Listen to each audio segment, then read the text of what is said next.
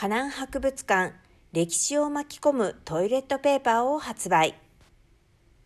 河南博物館はこのほど歴史を巻き込むをテーマにした文化クリエイティブグッズのトイレットペーパーを発売した。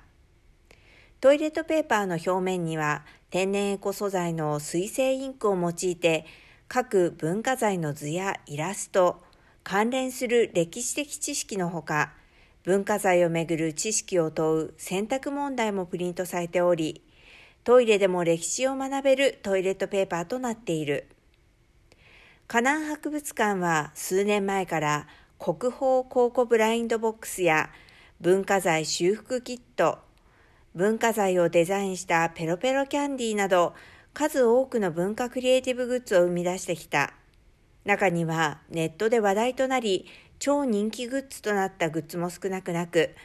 文化財ブームを後押ししている。